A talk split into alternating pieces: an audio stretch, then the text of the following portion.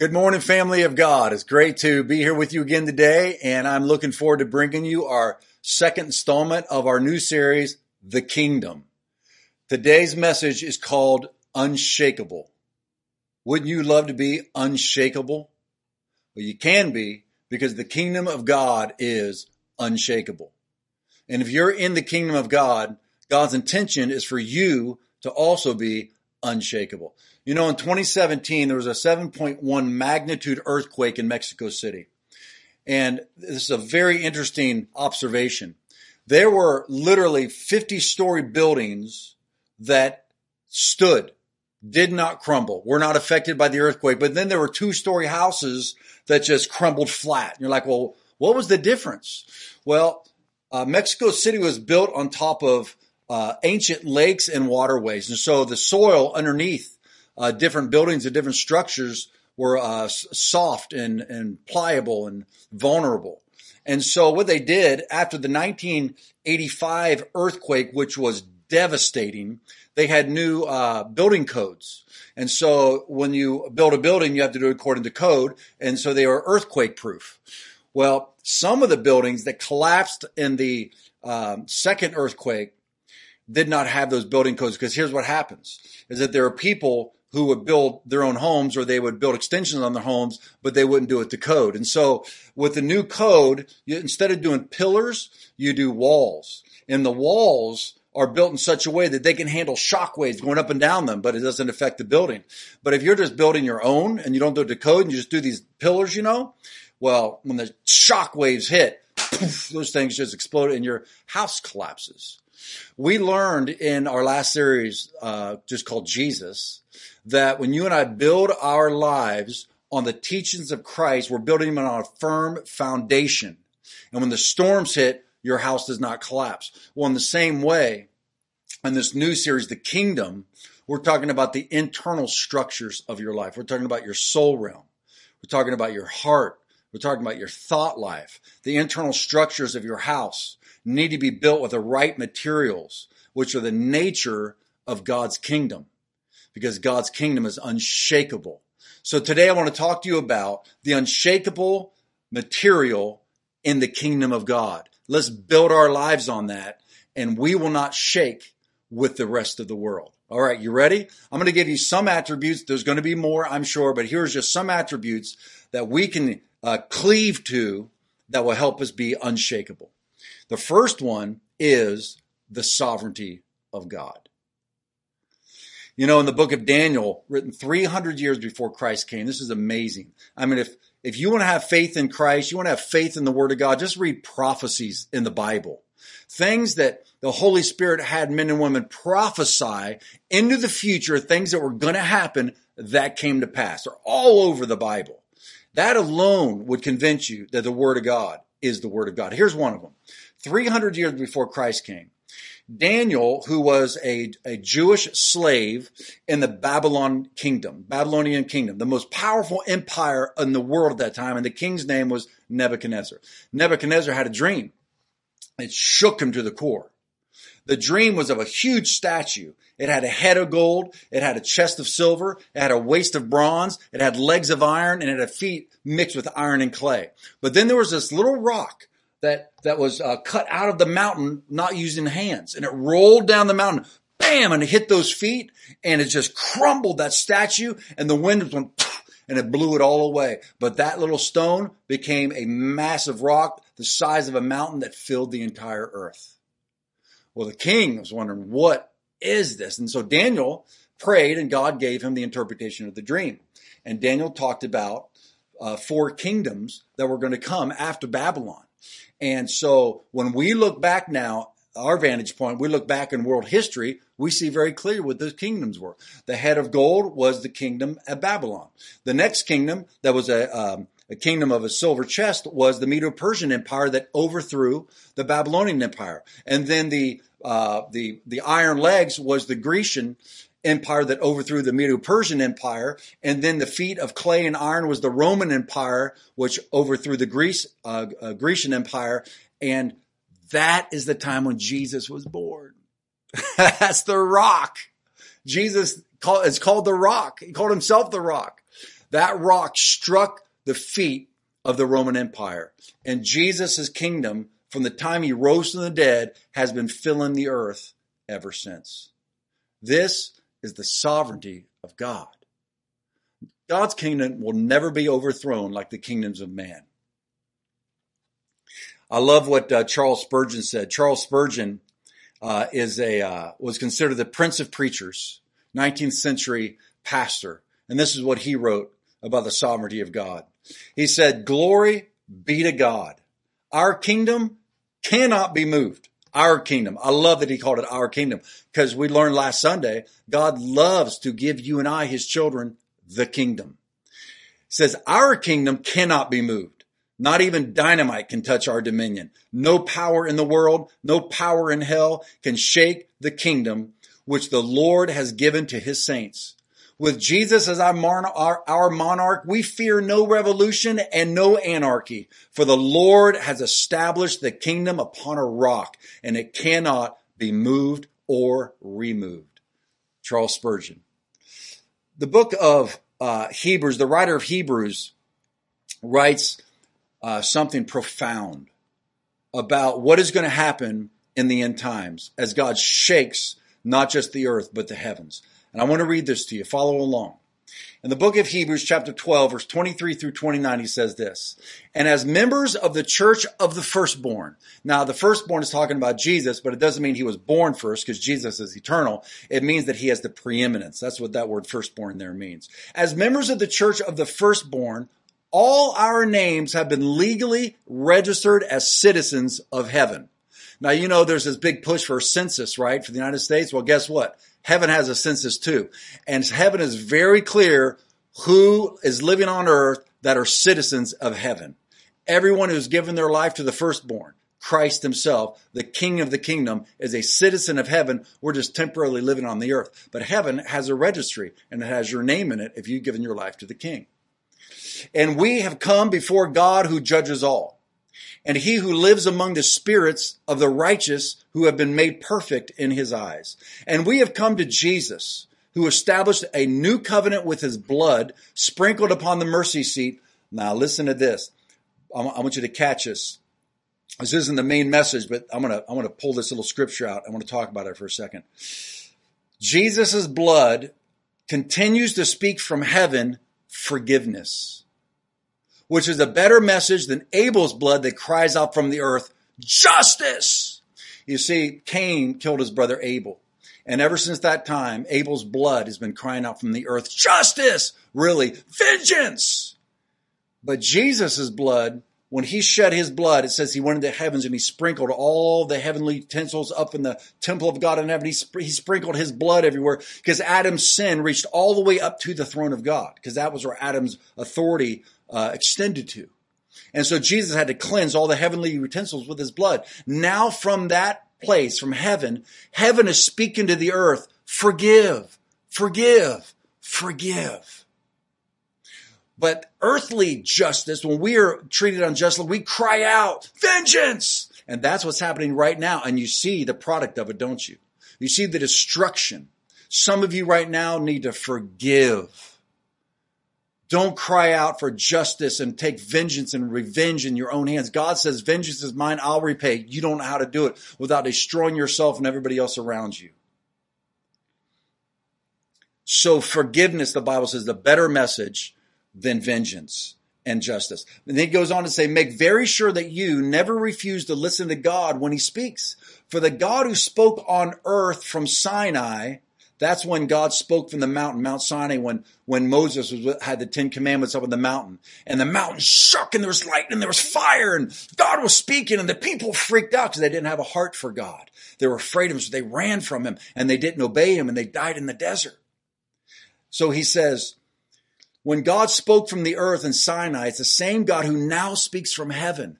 Those who heard him speak, his living word on earth found nowhere to hide. So what chance is there for us to escape if we turn our backs on God and refuse to hear his warnings as he speaks from heaven? Now you might be saying, Oh my gosh, what are you talking about? Should I be afraid of God? No, I want to give you context here. What was happening here was there were Jews who had become Christians, but Christianity was under severe persecution. So these, these newborn Christians were tempted to go back into a more socially acceptable religion, which was Judaism, because Christianity was not popular and, and Christians are being persecuted. And, and the writer of Hebrews is saying, look, just like in the Old Testament, when God was calling them into a relationship, but they fled from him, there was nowhere to go for salvation. He said, in the same way, God is speaking from heaven to you right now. And if you turn back from Christianity back into Judaism and animal sacrifice, which cannot forgive your sin, there is no salvation for you. That's what he was talking about. He was talking to those who had turned, who were tempted to turn from God. So he says this, the earth was rocked at the sound of his voice from the mountain, but now he has promised once and for all, I will not only shake the systems of the world, which is happening right now. The systems of the world are being shaken. That's what the scripture says right here.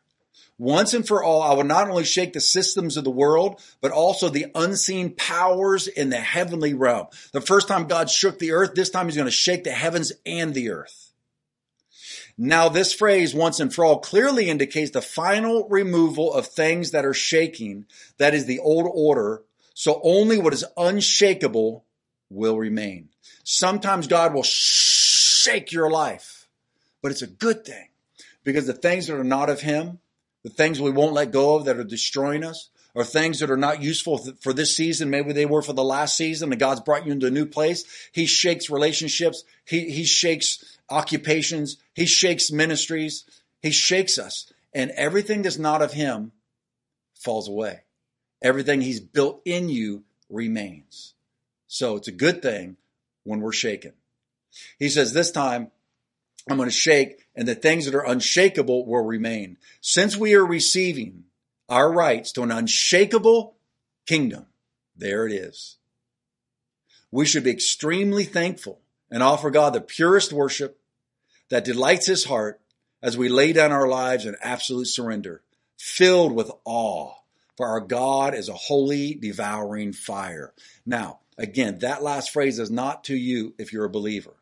God is a holy, devouring fire in judgment for those who have not come to Christ and are uh, in Him and in His kingdom, and their sins are forgiven. There's a day when God's coming again, and He's going to shake the heavens and the earth, and it's all over at that point. So He's saying, Come to Christ, and you'll be part of an unshakable kingdom. The church is unshakable and unbreakable. Whenever the church is persecuted, it just spreads and grows. The church was persecuted in Jerusalem and it spread all the way throughout the rest of the world. Jesus is building his church and the powers of hell can't stop it. Never has been able to and it never will because Jesus is king is eternal. The second attribute of the kingdom of God that you and I must build our lives on so we can uh, still be standing after earthquakes and storms hit our lives is God's love. First is God's sovereignty. Secondly is God's love. It doesn't matter what you to, do to God. It doesn't matter what you say to Him. It doesn't matter how far and fast you run from Him. His love for you is unshakable. You know, I mean, you think about it's also unreasonable and irrational. I mean, He just loves you. Jesus painted the worst sinful picture that a Jewish mind could ever come up with. You see it in the prodigal, the story of the prodigal son in the Bible in Luke chapter 15. And Jesus paints this horrendous picture of this young Jewish son who should have been cut off from the family forever. Then he paints this beautiful picture of the unshakable love and mercy and compassion of the father and how he welcomes his son back home when he didn't deserve it and just reinstated him as a son without even asking him any questions. Just like Jesus did with Peter when Peter denied Christ. And when Peter wept and came home, Jesus didn't even talk to him about his sin. He just cooked him breakfast and said, Do you love me? All right, let's go. Jesus says the same thing to you this morning. God's love for you is unshakable. It doesn't matter what the devil's been telling you, like God couldn't take you back now. You're on plan B. You're such a loser. You're a hypocrite. Jesus would never say those things to you. He died for you. He loves you. His love for you is unshakable. Look what this says in the book of Romans. It says this in Romans chapter 8, verse 35 through 39. Can anything ever separate us from Christ's love? Does it mean he no longer loves us if we have trouble or calamity or are persecuted or hungry or destitute or in danger or threatened with death? Many times when you go through trials and tribulations and you wonder where God is, you've been crying out to God and he doesn't seem to be answering. You wonder if he loves you. Right here, he's saying these things don't prove that God doesn't love us. As the scripture says, for your sake, we are killed every, we're killed every day. We're being slaughtered like sheep. They were under persecution, but they didn't doubt God's love because some of them were being martyred for, for their faith in Christ. He goes on to say, no, no, no, no, no. Despite all these things, overwhelming victory is ours through Christ who loved us. And I am convinced, he says, that nothing can ever separate us from God's love. Neither death, nor life, nor angels, nor demons, nor fears for today or worries about tomorrow, not even the powers of hell can separate us from God's love. Isn't that a great scripture? No power in the sky above or in the earth below. Indeed, nothing in all creation will ever be able to separate us from the love of God that is revealed in Christ Jesus, our Lord. And then 1 John 4:18 says there is no fear in love. But perfect love casts out fear because fear involves torment. But the one who fears God inordinately shows that he simply has not fully experienced his perfect love. And by the way, this same unshakable, unending, eternal, supernatural agape love that God has for you and for me is the same love that we're supposed to love one another with. And that's what makes the church unshakable and unstoppable. When we love one another with the same love that Jesus loved us with, which is our, which is his commandment, he says, when the church, when you guys love each other like that, the way I love you, that's when the world will know I am Jesus and you're my people. The third attribute that we must build our lives on so that we are able to stand when the earth is shaken like it's shaking right now is God's hope. Do you know that hope is one of God's names? Look at this. In the book of Romans, chapter 15, it says, Now may the God of hope, whew, come on. When there is no hope in the natural for a citizen of the kingdom of God, there's always hope. Why? Because we serve the God of hope. Now may the God of hope fill you with all joy and peace in believing so that you may abound in hope, not just have hope, abound in hope by the power of the Holy Spirit. Sometimes when you, you some, man, there are times where we are just hopeless in the natural. There is no hope. Like Abraham, supposed to have a child, you know, no hope.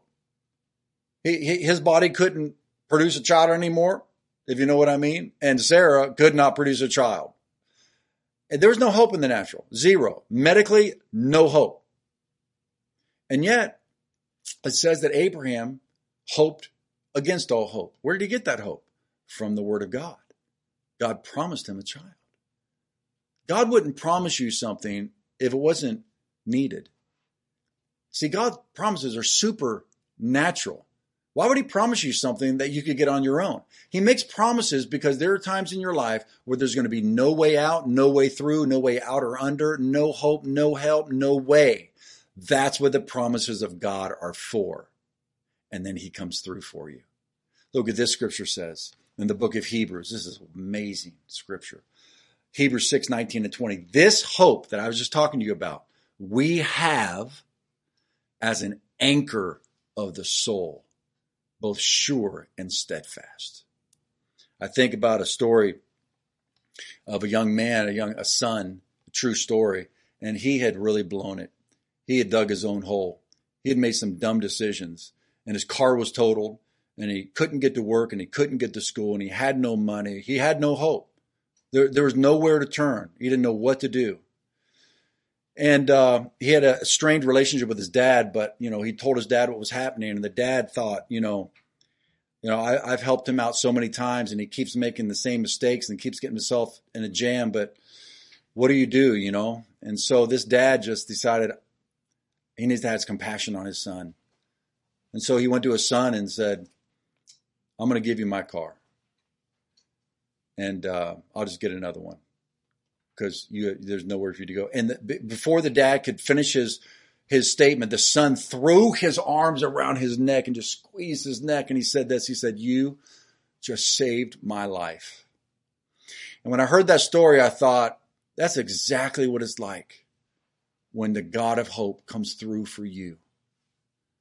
You just, if you could see him physically, you would throw your arms around his neck and say, You just saved my life. That's who our God is, the God of hope. Now, the rest of the scripture I just read, I'm going to read it to you. Takes us into the next point, the next attribute that you want to have in the internal walls of your soul and your mind and your life so that you can be sustained when the world is shaken. You don't have to shake. And this is what it says. I'm going to read the scripture over again, but the second half of it leads us into the next part. This hope we have as an anchor of the soul, both sure and steadfast, which enters the presence behind the veil, where our forerunner has entered for us, Jesus, having become high priest forever according to the order of Melchizedek. Now, what does that mean that this hope has entered the presence behind the veil? What that means is because Jesus, who is our hope, rose from the dead, and when he rose from the dead, that curtain in the temple where the high priest alone was able to go into the presence of God and all the other people had to stay out from that inner, you know, sanctuary, only the high priest could go. When Jesus rose from the dead, that 60 foot high curtain, six inches thick, ripped right down the middle from the top to the bottom, ripped open. And that was Jesus saying, anybody that wants to come into the presence of God now, you can come through me. I'm the curtain now and I have made this way available for you. And so that's our hope. So you see, this hope that is the anchor of our souls, you can take that hope when you are desperate and there's no way out and go straight to the throne of God in the name of Jesus. That hope takes you right into his presence and you have protection there. Goes behind the veil. You know, I was thinking last Saturday night at our Saturday night service, there was a guest there and, uh, I was uh, talking to the dad, and he wanted to introduce me to his little son. He was probably like maybe three years old, and the son saw me. I don't know, stranger danger or something, scary pastor man. And so the little boy ran behind his dad and hugged onto his thighs. He looked at me from behind, you know, and I, and that's just, this is a great picture of this. He was confident that he could run behind his dad and be safe in his dad's presence. And when he was behind his dad, he was confident enough to stick to stick his head around and look right at me, as long as he was behind his dad in the presence of his father. And that brings up the next attribute that is unshakable in the kingdom, and that is the presence of God. The current season we live in right now, and the way that our world is being shaken, the world systems, we are learning once again that we cannot trust in the kingdoms of this world and the people of this world. We are fickle. We're all fickle. We're all transitory. We're all we're all mixed in our motives. We're we're cracked in our character, but not Jesus. Jesus is unshakable, and his presence in our lives is unshakable. This is why we worship so much. Our worship, when we sing to the Lord, we open our hearts, his presence comes. That's why it says that his presence, the enemy falls back and it fills our hearts with joy and it makes you solid when you worship him. It makes you solid on the inside. Look at this great scripture about the presence of God. How great is your goodness that you have stored up for those who fear you? Did you know that? That God stores up goodness for you? Stores up goodness for you. How great is your goodness that you store up for those who fear you, that you have given to those who trust you. You do this for all to see. Watch this. You protect them by your presence from what people plan against them. You shelter them from evil words. That's Psalm 31, 19 and 20. You know, I think about the story of a missionary uh, that I heard who was back in the uh, back in the, the jungles in Africa, and this warring tribe told them, told this missionary and his team, we're coming back tomorrow and we're going to kill you. And so the missionary did not know what to do. He went into his hut knelt down and prayed for God's protection. And he stood out front of his hut. Where are you going to go? What are you going to do? And he stood out there with his team, and this warring tribe came to kill them. And they came up to them and they stopped and they froze. And they just stared at the man. And then they all turned around and ran away. I mean, could you imagine? And so the next day, the warring tribe sent a messenger and said, The chief wants to know who were those huge men with swords that were with you last night?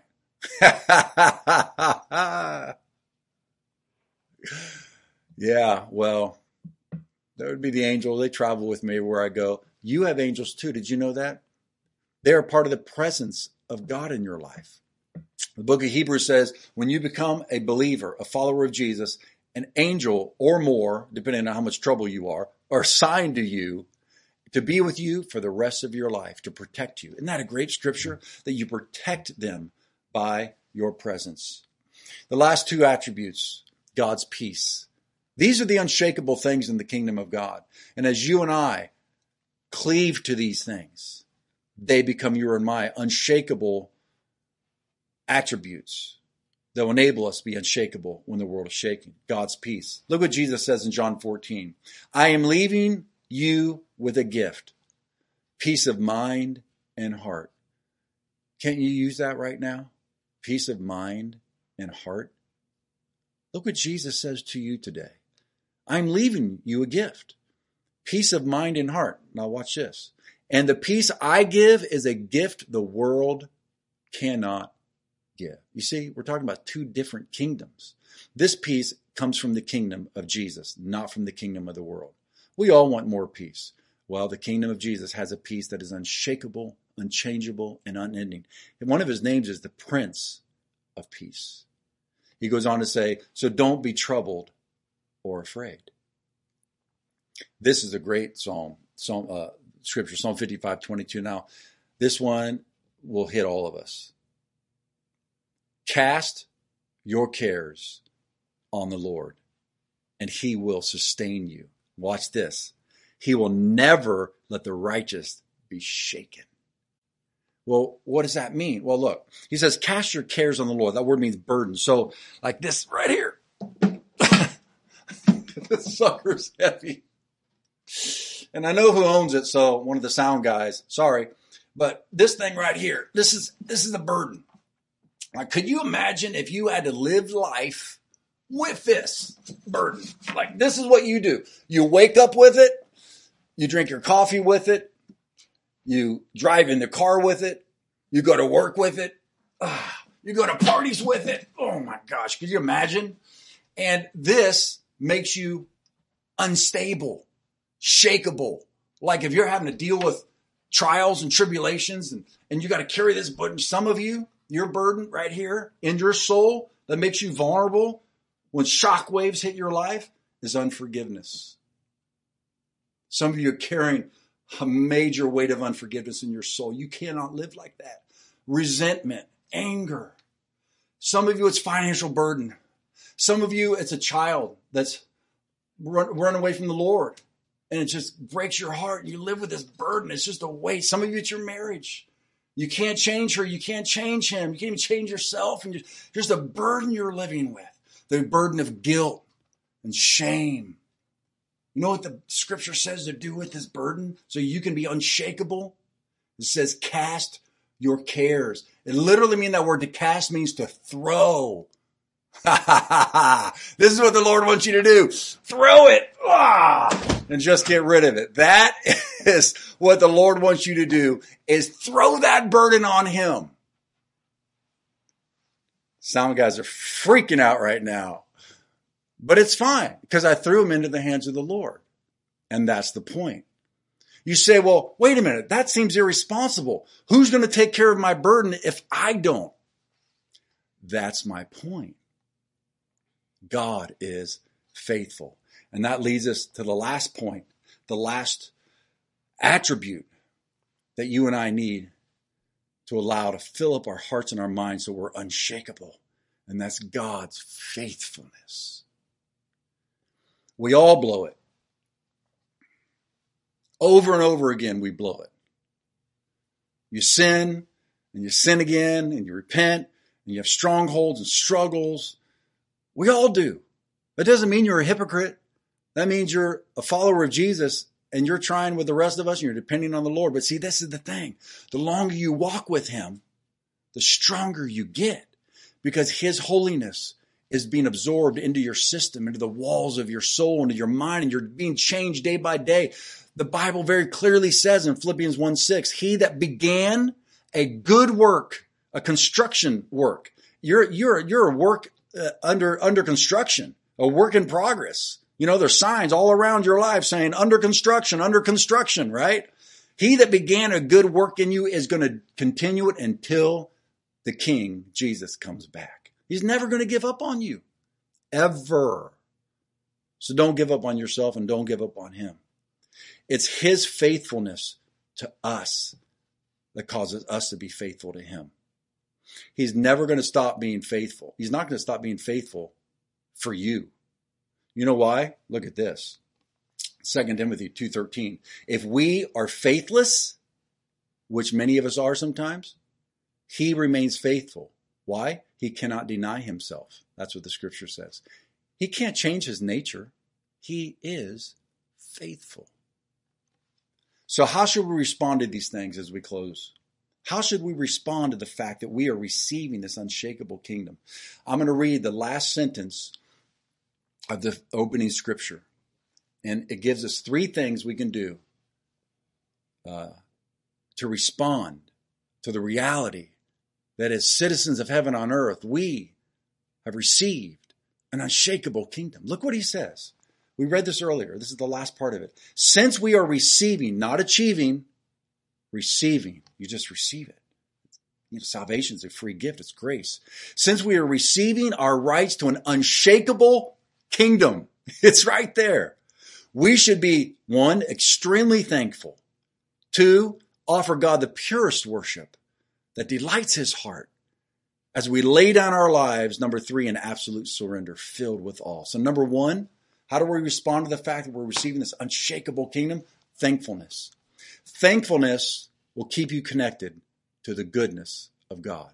That's why he says, come into my gates with thanksgiving. That's the way you start your prayer time. That's the way you start your worship. That's how you engage God. You don't, the first thing you come to God, you don't start confessing your sins. You don't find that in the Bible. The first thing you do when you come to God is begin thanking him for who he is. And to remind you that's right. He's a forgiver. Then you can tell him, hey, I need forgiveness. But you've already connected to his goodness. Thankfulness keeps you connected to the goodness of God. That's what he says. How should we respond? Extremely thankful. Secondly, is worshipful. When you and I see God for who he is, unshakable, and that he's invited us into his unshakable kingdom and that we don't deserve it, but we get it all, it makes you worship. You know, Daniel was told to bow down and worship the government, and he would not do it. And so they threw him into a fiery furnace. They persecuted him. He said, I, am only going to worship God. I'm not worshiping the government. The government is not my source. My God is. And they did not like that answer. And they threw him into a fiery furnace with his buddies, but they didn't burn up because Jesus went in there with them and got them out. And they didn't even smell like smoke. Same thing will happen with you and me. Satan tried to tempt Jesus and said, if you just worship me, just bow down, do one little bow down, compromise, and I'll give you all the kingdoms of the world. And Jesus said, no, the Word of God says to worship God and Him only shall you serve. Don't bow down to the world. Don't look to the government as your source. God is your source. Worship Him.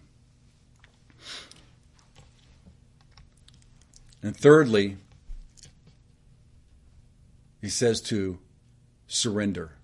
And that's your faithfulness. Complete surrender. All in. Peter caved when he was a young man, when he denied Jesus. And uh, he said, I don't even know him. I don't even know this Jesus you're talking about. He caved, he crumbled. A seismic earthquake of persecution hit Peter's life, and he crumbled because Peter did not build his life on the code of the kingdom God's presence, God's sovereignty, God's hope, God's love, God's peace, God's presence, God's faithfulness. Peter built it on his own human capability and zeal and strength and his own wisdom. And it crumbled when the pressure came. But do you know what? Over the years, when he walked with Jesus, the attributes of the divine nature were built into Peter. And by the end of his life, nothing could shake him. And and they killed him. But he said, "You know what? Before you crucify me, do it upside down because I don't deserve to be crucified the way my king was." That's unshakable. And now he's in heaven with Jesus, sitting in honor because of his faithfulness. What attributes of God's nature do you need more of in your life? Is it an understanding of God's sovereignty that He's in control? Not, not the Democrats, not the Republicans, not the independents, not the people that are giving all the money into the campaigns and all that. They're not in control. They're not sovereign. God is sovereign. God's kingdom is the only kingdom that's sovereign and unshakable. All, their, all of the kingdoms come and go. Maybe you need more revelation on that, or maybe you need a greater experience of God's love. That revelation alone will make you unshakable. God loves you. Maybe you need more of God's peace. Maybe you need more of God's hope, God's presence, and understanding of God's faithfulness to you. I want to ask you to close with me. Just close your eyes and put your hand in your heart if you'll do that with me right now. And uh, ask the Lord this question. Say, Jesus, what can I change in my life so that I can get in touch with more of your unshakable attributes? I'm going to ask you to ask him that again and then just listen to what he might say to you or a thought may come into your mind. Say, Jesus, what can I change in my life so that I can experience more of your unchangeable attributes?